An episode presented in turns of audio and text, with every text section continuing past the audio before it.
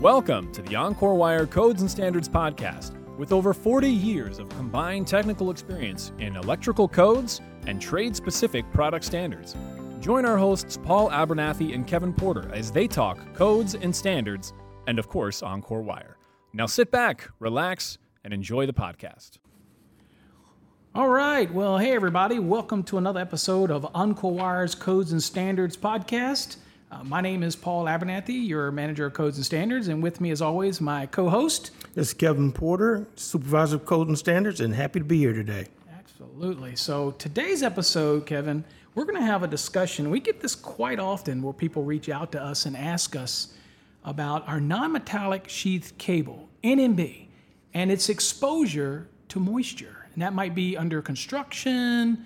Uh, maybe, you know, we just had a flood Ida and down in, in Houston areas, and well, I guess what in Houston was it Louisiana? Louisiana, yes. Um, we have those areas, and uh, people are going to start asking questions, and they're going to reach out to NEMA, they're going to reach out to uh, FEMA, and ultimately they're going to reach out to manufacturers. And so uh, we get this question quite a bit. So on today's episode, we're going to kind of do the full gamut here. We're going to we're going to look at what the standards say for our product, uh, and we're going to look at what NEMA says regarding exposure to water damage and things like that.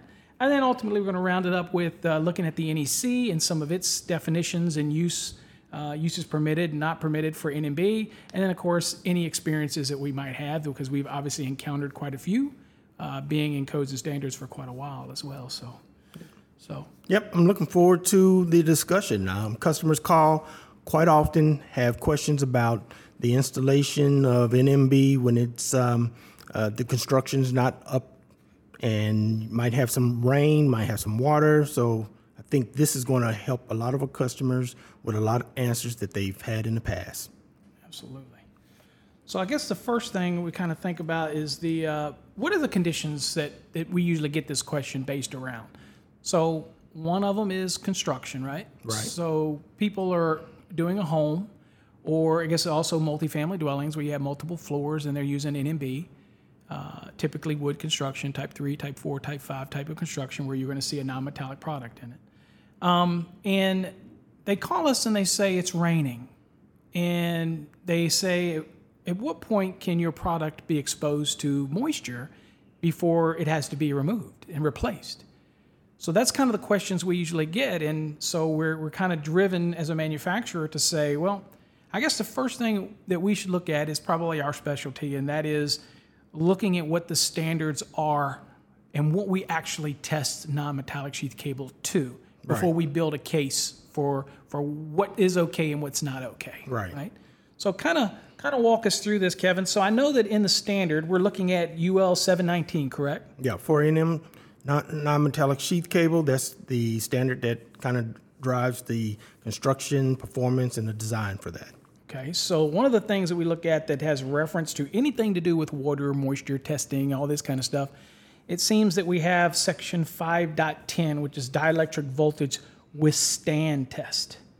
And so, in, in that scenario, kind of kind of walk us through. I believe it's uh, 5.10. Kind of give us the kind of the understanding of what this test is about first. Right. This is a, it's called a dielectric withstand, um, voltage withstand test. And this is probably one of the most robust tests that we have on the market. But basically, what happens is you have uh, your cable that you're trying to test, uh, you immerse it in water at room temperature for about 24 hours.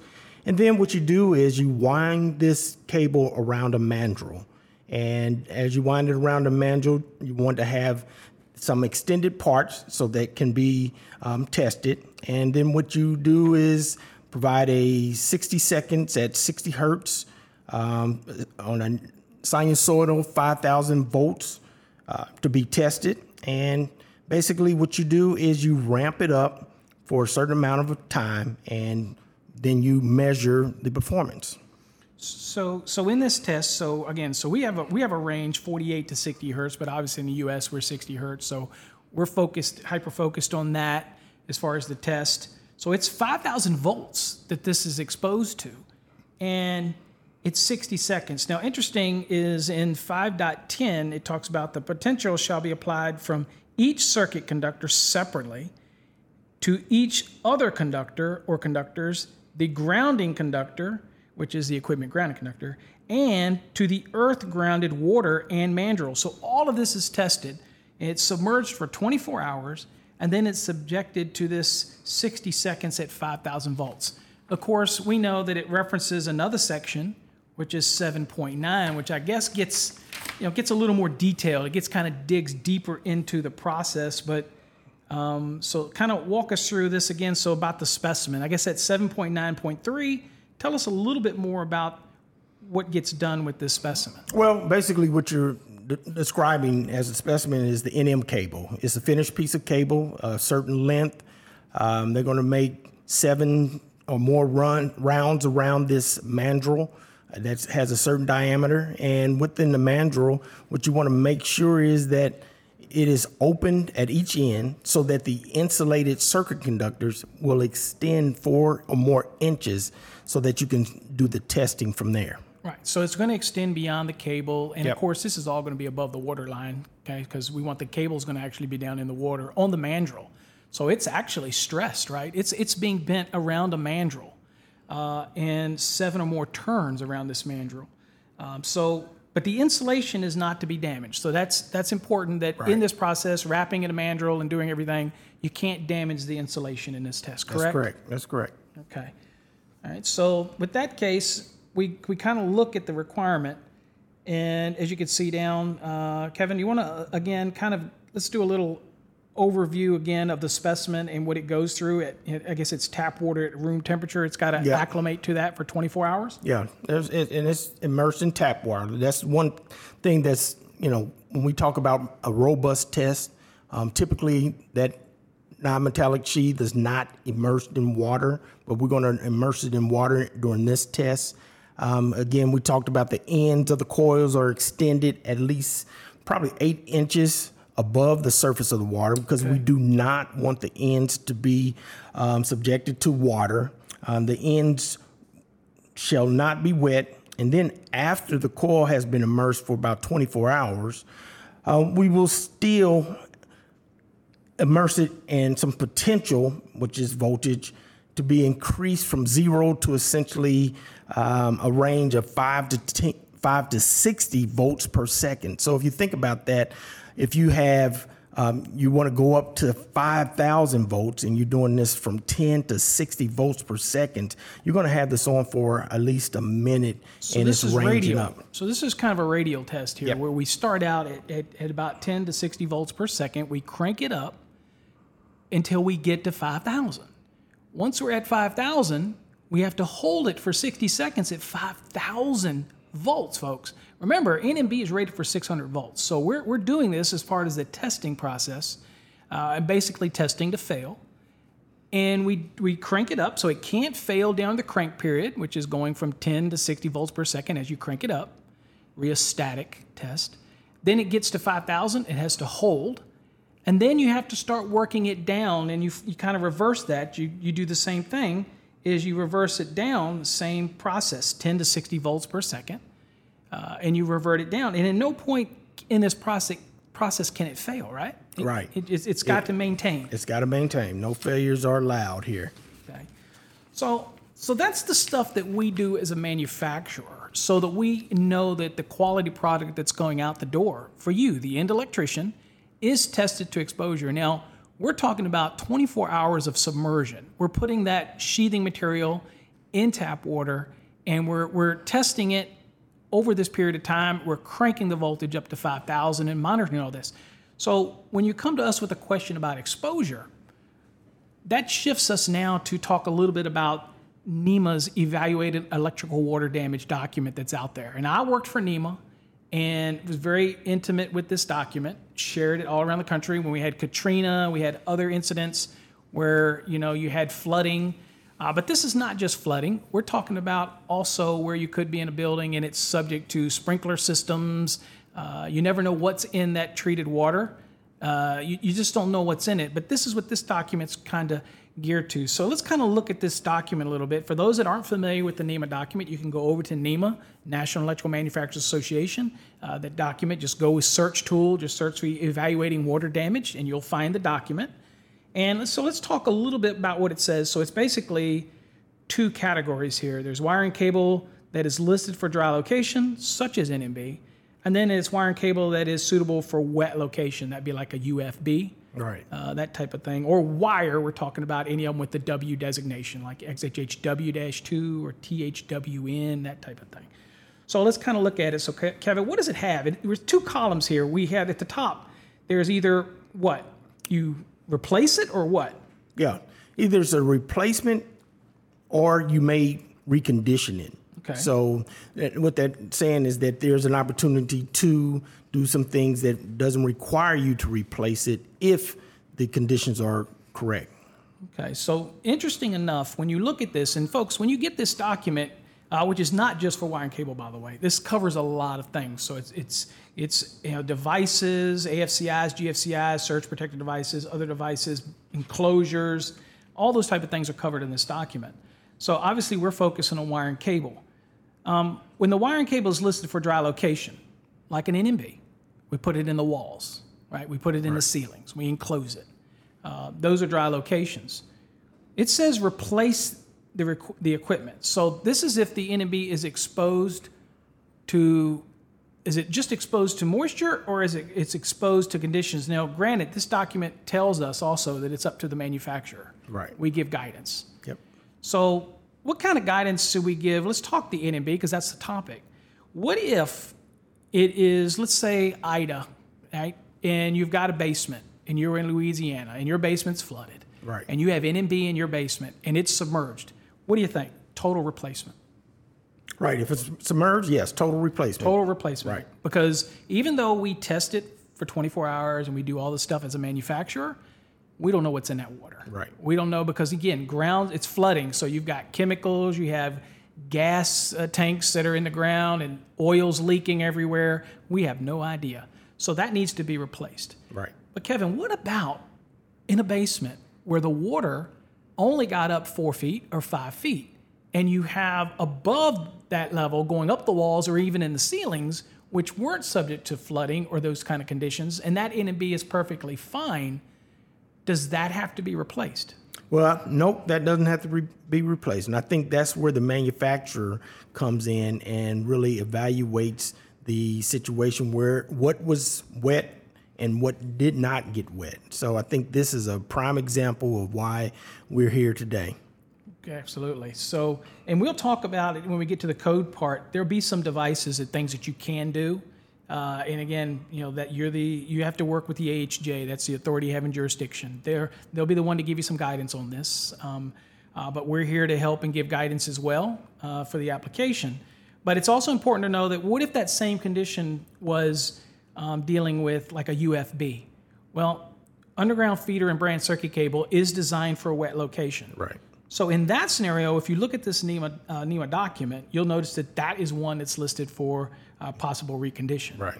So, but it has a caveat to it, Kevin. What are those caveats in the parentheses when it? So the wire, or the cable might be rated for the wet location, right? But it does have some caveats to it. What is that? The caveat is this provided the ends of the wire or cable have not been exposed to water and the wire, wire is not damaged. So that needs to be really clarified to our customers, our electricians. Yeah, because you know what? Even if it's in if if it's UFB, and you're in a flood, and you got all kinds of things floating in a flood. You don't know what's floating around now. It could also have been hit by something, damaged by something, debris. It's, so it's going to have to be something you make a visual observation. Some local jurisdictions might require you to do some testing on it. Uh, they could. It's within their scope to be able to do that. Um, but again, the other aspect of it is the ends of the cable. Right. If the ends of the cable are submerged or are subject to the condition, then you would have to replace that as well. But if it's going UFB, for example, let's say down the wall, and then it's going along the, the, the, the floor line or something below the water level, that would be okay because UFB is typically put in the ground anyway, so it's a subject to wet location anyway. So uh, that would typically be okay. It's all about those ends exposure, so it doesn't wick up in the end Yep. and uh, that type of thing. So, okay, so we do have some allowances. So check out that NEMA guide. It's a great guide. Again, it's available at NEMA. Go to their website. You can search for the evaluating water damage. Or again, reach out to the NEMA reps. the NEMA reps would love to get you that document. All right, so next thing we want to talk about as we analyze this to kind of build our foundation for all these things that we've been saying Right. is to look at the National Electrical Code. At the end of the day, the National Electrical Code is not an installation manual, but it's a minimum safety standard. Some people hate that term, but it is. It's the minimally as safest you can build a structure and be compliant. So when you're looking at the, the National Electrical Code, for example, we want to look at non-metallic sheath cable because that's the subject. Right. So we have what's called uses permitted, and we have what's called uses not permitted. What you can do with NMB and what you cannot do with NMB. So under NMB, we have 334.10A1. Now, Kevin, read that for me. What? It, read that, and uh, we'll we'll elaborate on that. Yeah, well, the NEC is very, very clear. Um, 334.10A talks about t- uh, type NM for both exposed and concealed work in normally dry locations, except as prohibited in 334.10.3. Yeah, and, and 334.10.3 is dealing with other structures, and there's applications in type 3, type 4, type 5 Right. construction. Uh, whereas since this is construction construction's not a one and two family dwelling, then you have some applications where NMB can be used, but it would have to be behind a 15 minute finish rating. That'd be typ- typical gypsum board. So other types of apps. So there are some limitations. Right. But generally, other than that, and that has to do with exposed and concealed work. So concealed in other than one and two family or other than multifamily, three comes into play, and that's saying, you know, like people ask me all the time, Kevin, can you use uh, NMB in com- commercial buildings? And the answer is yes, under the limitations of the construction type. Right. Three, four, and five are typically wood construction. So um, somebody called me the other day and said, "Hey, I'm, we're doing a, an office building down here, and it's a one-story office building, but it's all made of wood. All the framing's wood." And I'm like, "They want to know, can I use NMB?" And my answer is absolutely. If it's wood, you can use it. If it's type three, four, five construction, you can use it. So then he says, "Well, what if I chose to build it out of metal studs, even though I could have, per the building codes, build it out of wood, but I'm worried about termites, Paul, so I'm going to build them out of metal studs. The answer is yes, you could still use NMB in that application because it could have been type 3, 4, or 5. You just chose to choose a more restricted type of building material, which is metal studs. Okay, Does that have, so that's what that one's talking about. So NMB can be exposed and it can be concealed, but you hit a great point, Kevin, when you said, and you and you and you really emphasized it when you said it, normally dry Right. locations. So we're going to tie this in. So we're going to go look at a definition of what dry location actually is in the NEC because I think it's a an interesting uh, topic. And the reason we're going to go there, Kevin, is because we didn't look at what's called the uses not permitted, and that doesn't take a lot of time for us because it says pretty bluntly that type NM cable shall not be used in a wet or damp location. That's correct. So it's dry product. So we established that. Right. So since we're relating this to commercial uh, to construction, and you know we're, we're relating it, let's say, to NMB getting wet, just the sheathing getting wet, right? So we can build on that. Let's go look at what dry location is and read that to us, and we'll elaborate on that because we need to ex- use that to explain why it's okay in certain types of environments to get the sheathing wet. Right. Yeah, the NEC is very clear, and especially with this definition, it says dry location, a location not normally subject to dampness or wetness.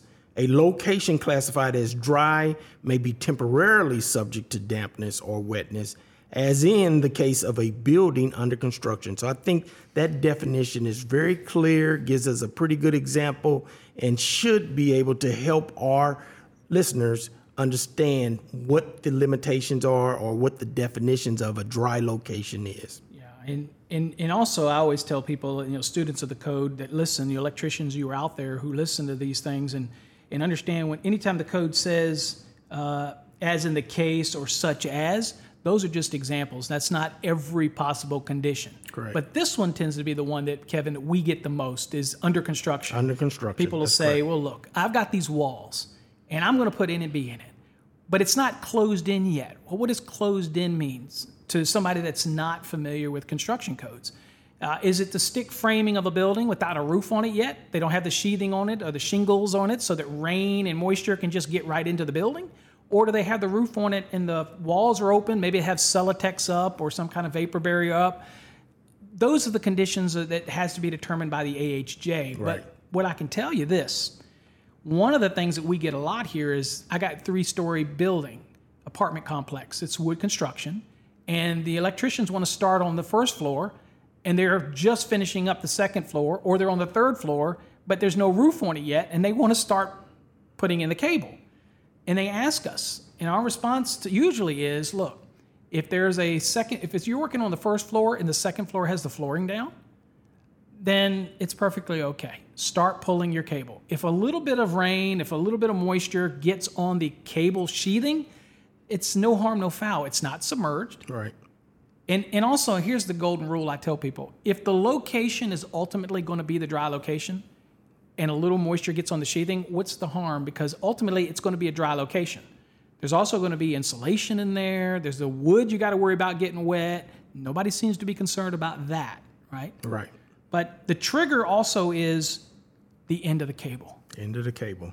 So if you're putting it in there and it gets a little moisture on it, a little rain on it, things like that during building under, under construction, but it's not going to get in the boxes and get to the ends of the cable, and typically it wouldn't get into the boxes. And if you're concerned about that, then you should seal up your box openings if you think a big storm is coming. The key here, here is a moisture against the sheathing is not going to affect its reliability. It's the moisture that gets up into the end of it, that type of thing. So that's a key trigger when somebody asks us if you can use NMB uh, and if it's in a building that's not totally closed in, that type of scenario. Exactly. So that's that's the big big big takeaway uh, for it. Um, Kevin, do you have any, any anything you, you've heard, calls or anything, experience? Because I can elaborate on some experiences that from being a you know an electrical inspector and a head of jurisdictions and working with NEMA, where I have in, experienced this quite a bit, Right. where installers have this this issue and they don't want to stop. They want to be the first to get in there. Framing's up, roof's on, but there ain't nothing on the sides of the building. The windows aren't in, and it's open to elements. But they want to get started on construction, and, and a lot of times I tell them, as long as the building is either undercover, uh, then or it's a first floor of a multi-floor building that has the flooring on, then go for it. Start running it. You're not going to have a problem. Just be careful of those boxes.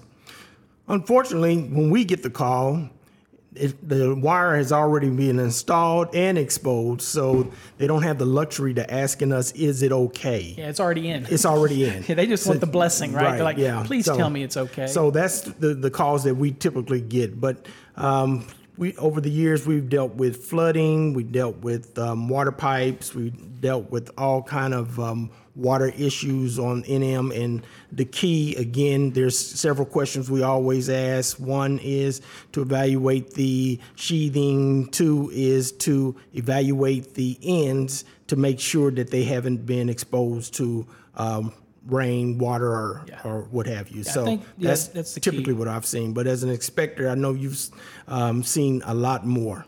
Yeah, I mean that's the, you you hit it right on the head. The the issue is is we'll always go back to and say, what about the ends of the cable?